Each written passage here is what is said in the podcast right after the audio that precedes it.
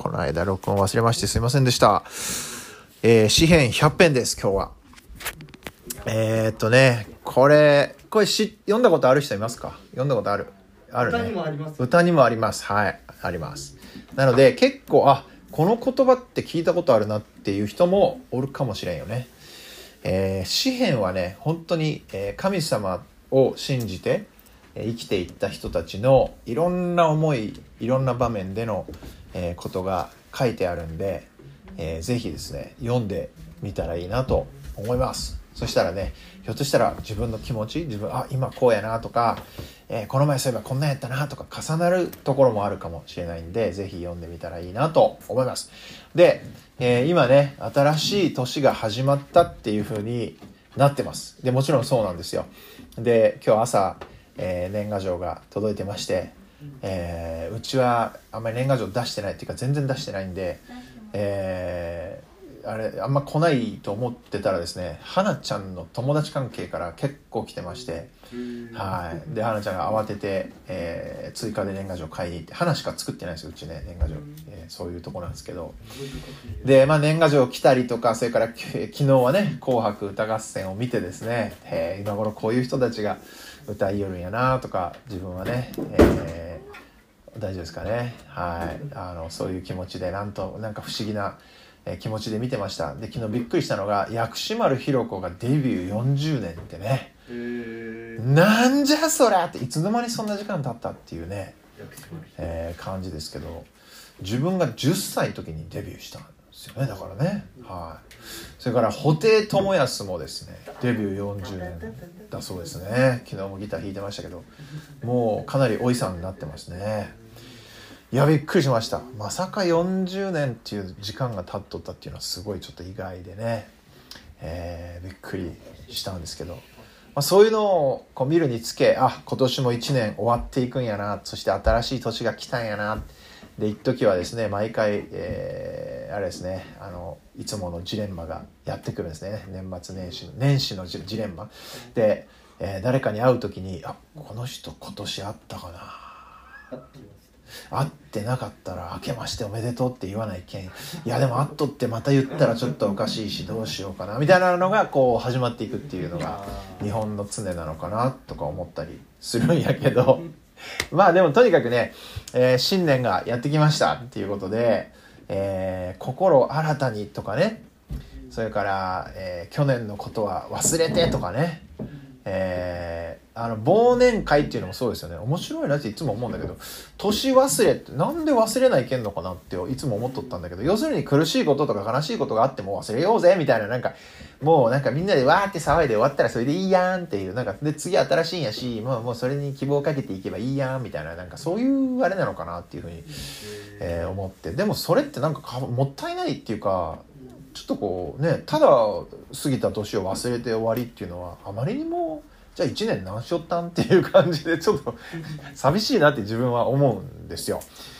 で新しい年も新年の抱負とかねあのみんなで New Year's Resolution っていうのをアメリカでも言いますね。でそう抱負って何って Resolution って言うんだけど Resolution っていうのは他にもいろんな意味があるんでね。まああのえーそれだけじゃないんですけど。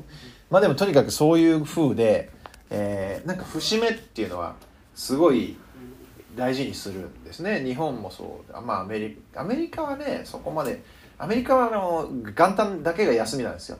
で2日から普通に仕事なんであの日本でいうような三が日とかいうイメージってあんまりなくてですね。でまあで大晦日もそんなになんか「紅白」とかもないし、えーみんなでまあカウントダウンして「イエーイ!」っつって盛り上がってひとしきり騒いで終わるみたいな感じなんでね。そそこなんか日本とちょっと違うな。でインドはまたインドでいろいろえーあると思うんだけどインドで一番新年をお祝いするのはクリスチャンたちだそうですね。今日、うん今日聞きまして。でもちろんヒンドゥーとかムスリムの人もするんだけど、まあ、そこまではないということで。日本はやっぱそう考えるとすごいなと、うん、思うんですよ本当にすごいよ。だってもうだって正月の準備どれだけ大変よみたいな。ね。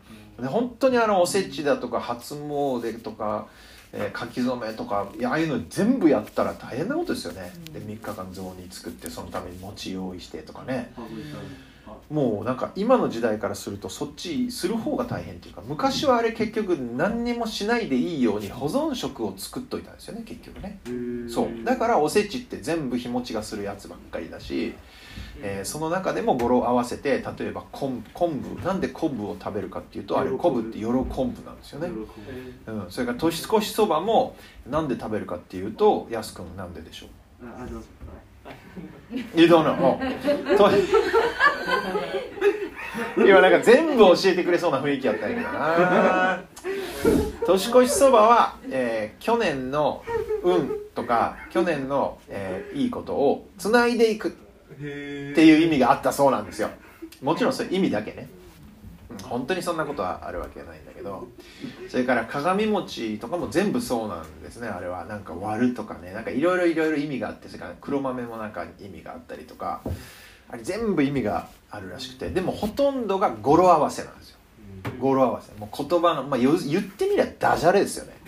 だって昆布で喜ぶとか。お前それマジかお前。それでお前喜びが溢れたらもう何もいらんやろみたいな思うけどなんかそういうことだそうなんですよ。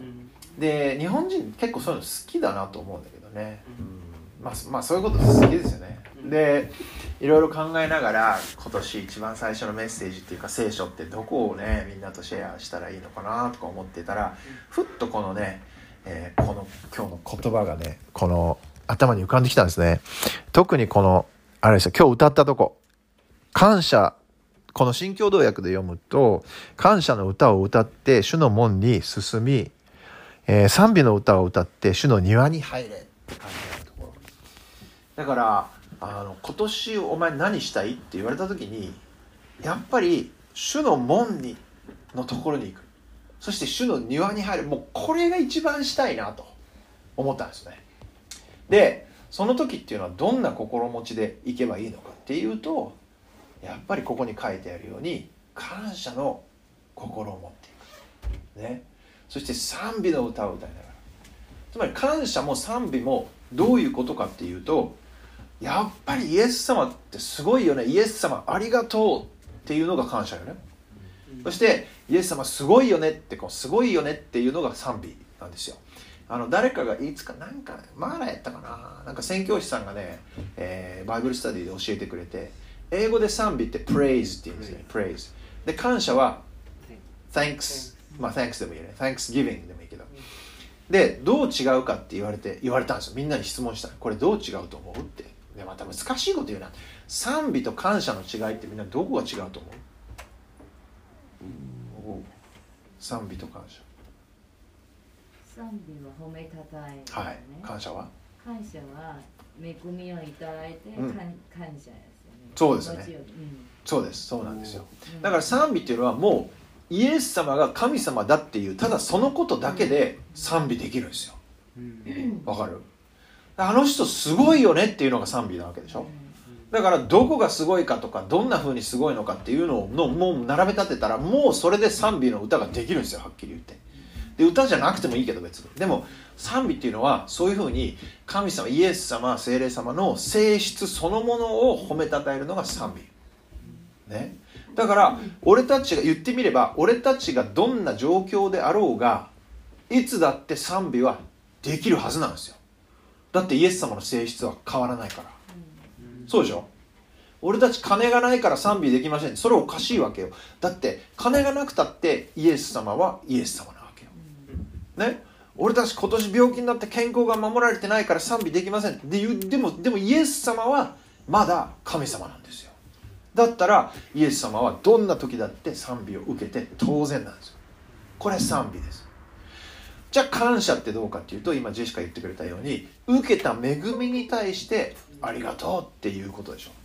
これはイエス様そのものの性質というよりはイエス様からしてもらった事柄送ってもらった出来事あもものでもいいよね。そういうことに対して感謝をするっていうのが感謝ね。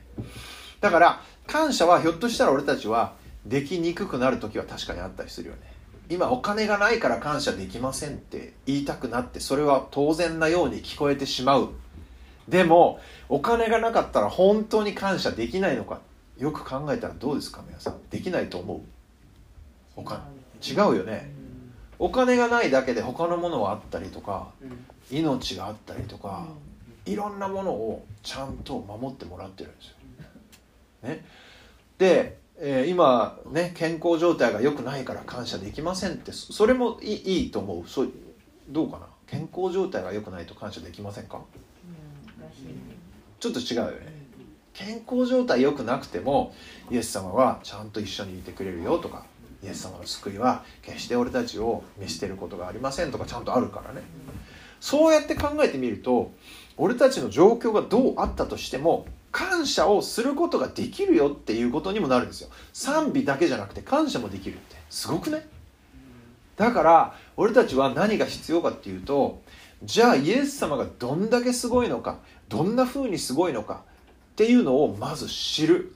知れば知るほどうわこれもすごいやんあれもすごいやんこんな風にもあんな風にもすごいんやんっていうことがもっともっと分かってどんどんどんどんイエス様を賛美せずにはおられなくなってくるわけよ。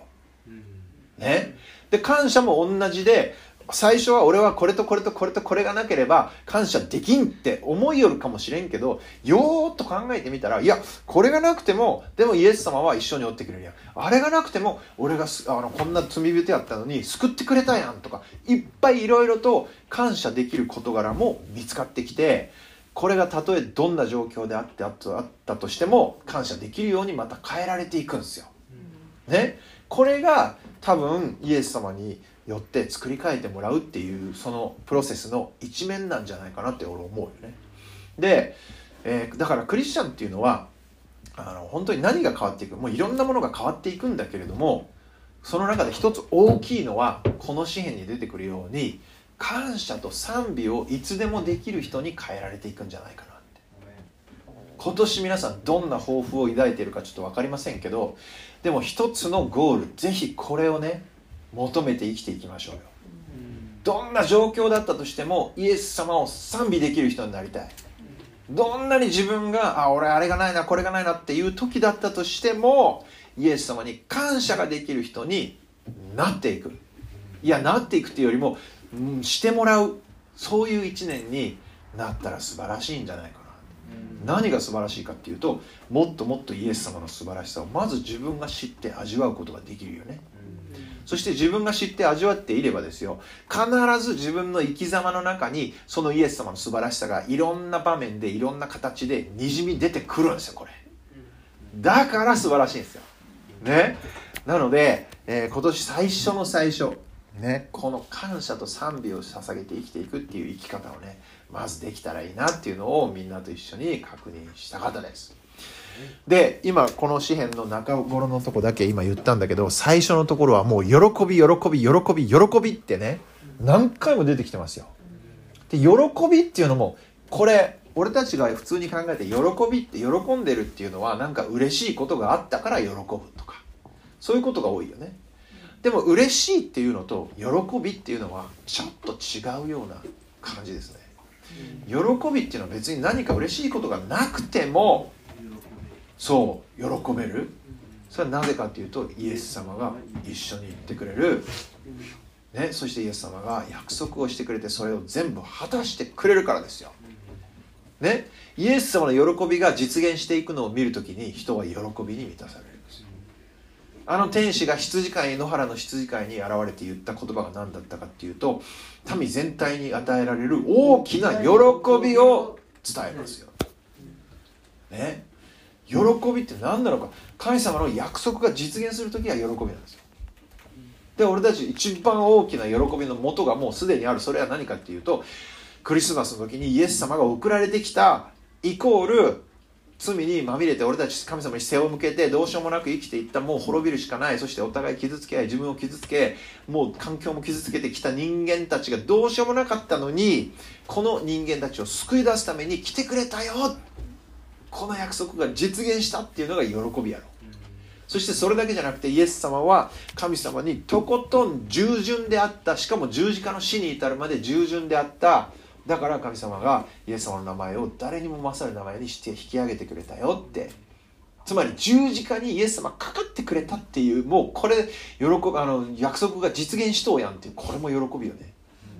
十字架にかかってくれたことによって俺たちの支払うべき罰が全部イエス様によってチャラにしてもらえた。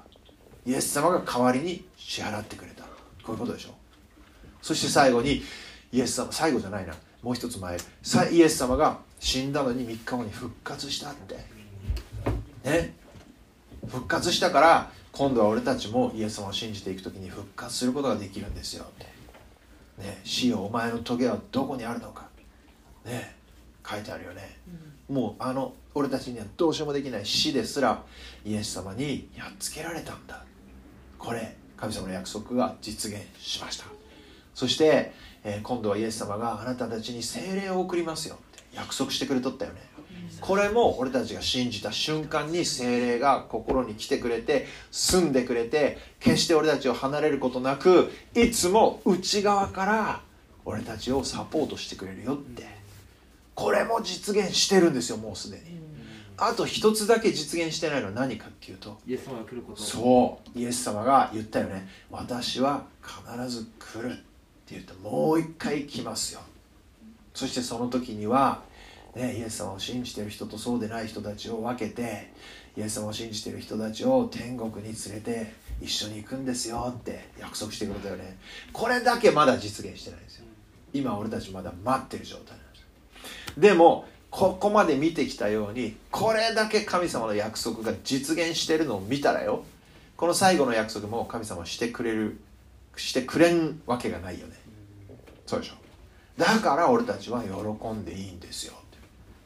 喜んでいいっていうのはそういうことなんですよね。不安があったら喜べない。信頼できなかったら喜べない。だけど約束を果たしてくれるんであればそこには平安しかないんですよ。そして信頼しかできていかないんですよ。だったら俺たちは何が残るかって言ったら喜びなんですよ。うん。でその喜びを持って生きていこうや。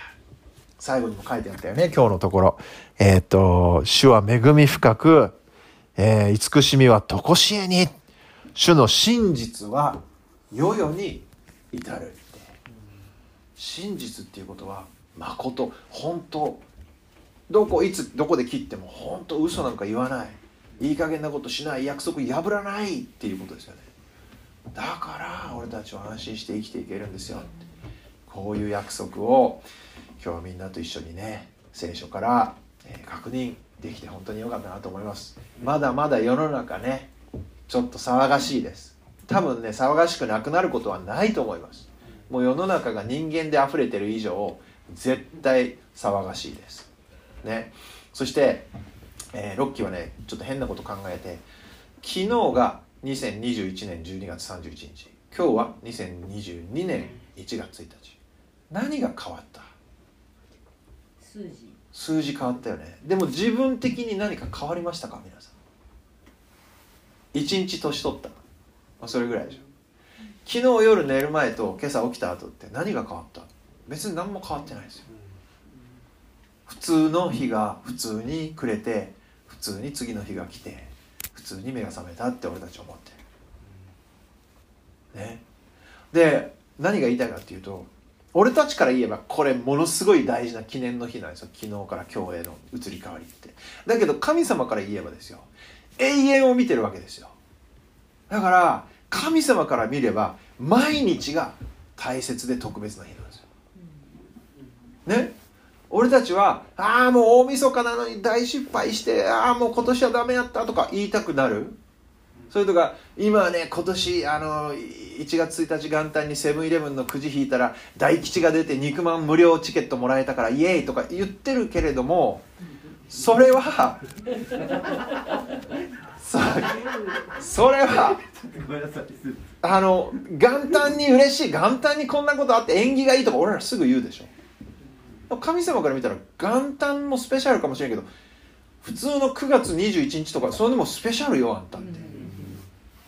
神様くれる日は毎日スペシャルなんですよ。その日一日はその日しかないんですよ。もう二度と来ないんですよ。そしてそこには神様が用意してくれたあらゆる恵みとあらゆる憐れみとあらゆる祝福が込められてるんですよ。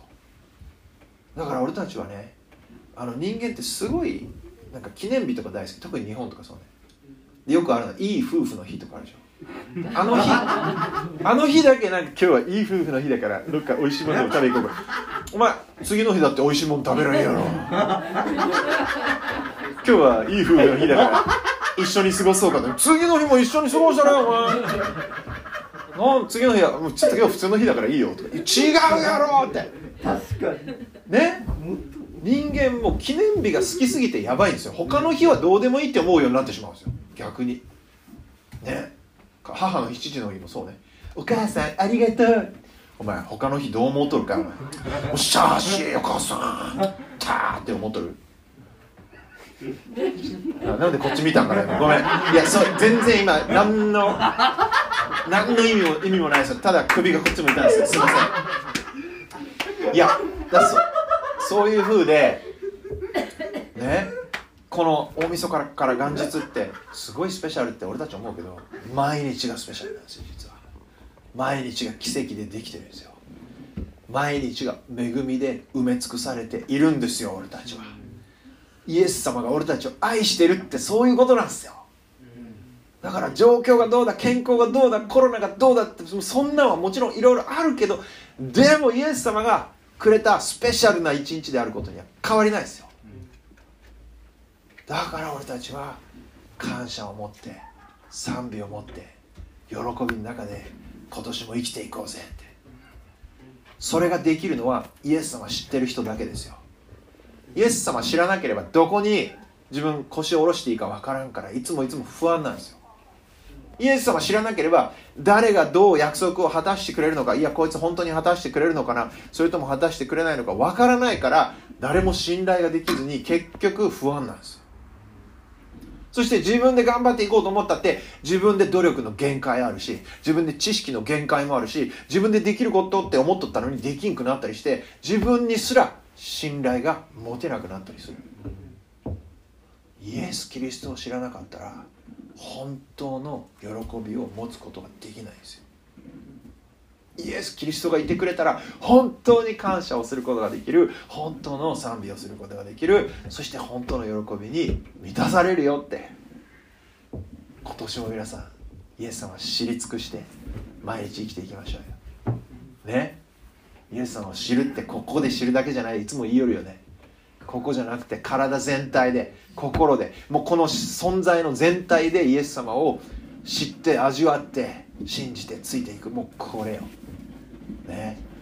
今年もイエス様が用意したしてくれた祝福恵み一つも余すところなく味わっていきましょう。そしてこの世の中にあって他とは違う光を放って他とは違うキリストの香りを放って生きていこうみんなで。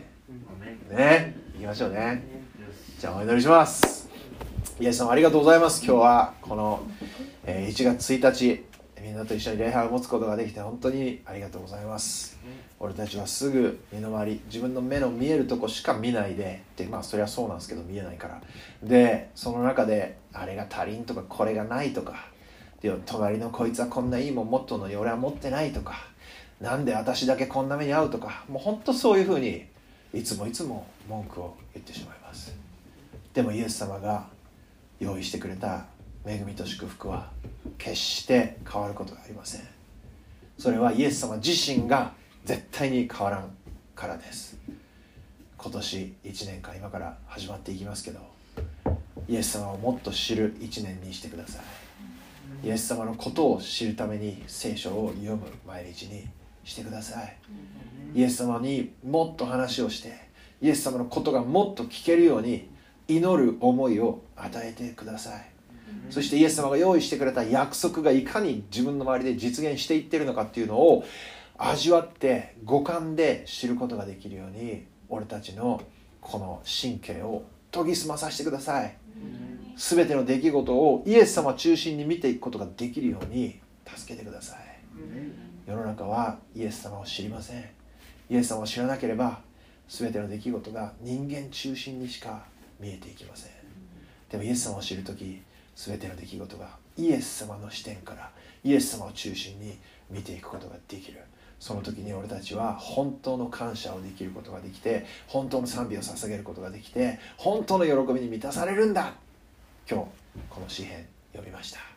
俺たちも毎日イエス様の門にそしてイエス様のあの庭に入っていくことができるように助けてください。この1年を心から楽しみにしています。イエス様の祝福を待ち望んでいます。イエス様に毎日焦点を合わせて生きていきたいです。イエス様の栄光が今年も俺たち一人一人の生活の中で輝きますように。この祈りを感謝を込めてイエス様の名前でお祈りします。アーメン。アーメン。ありがとうございました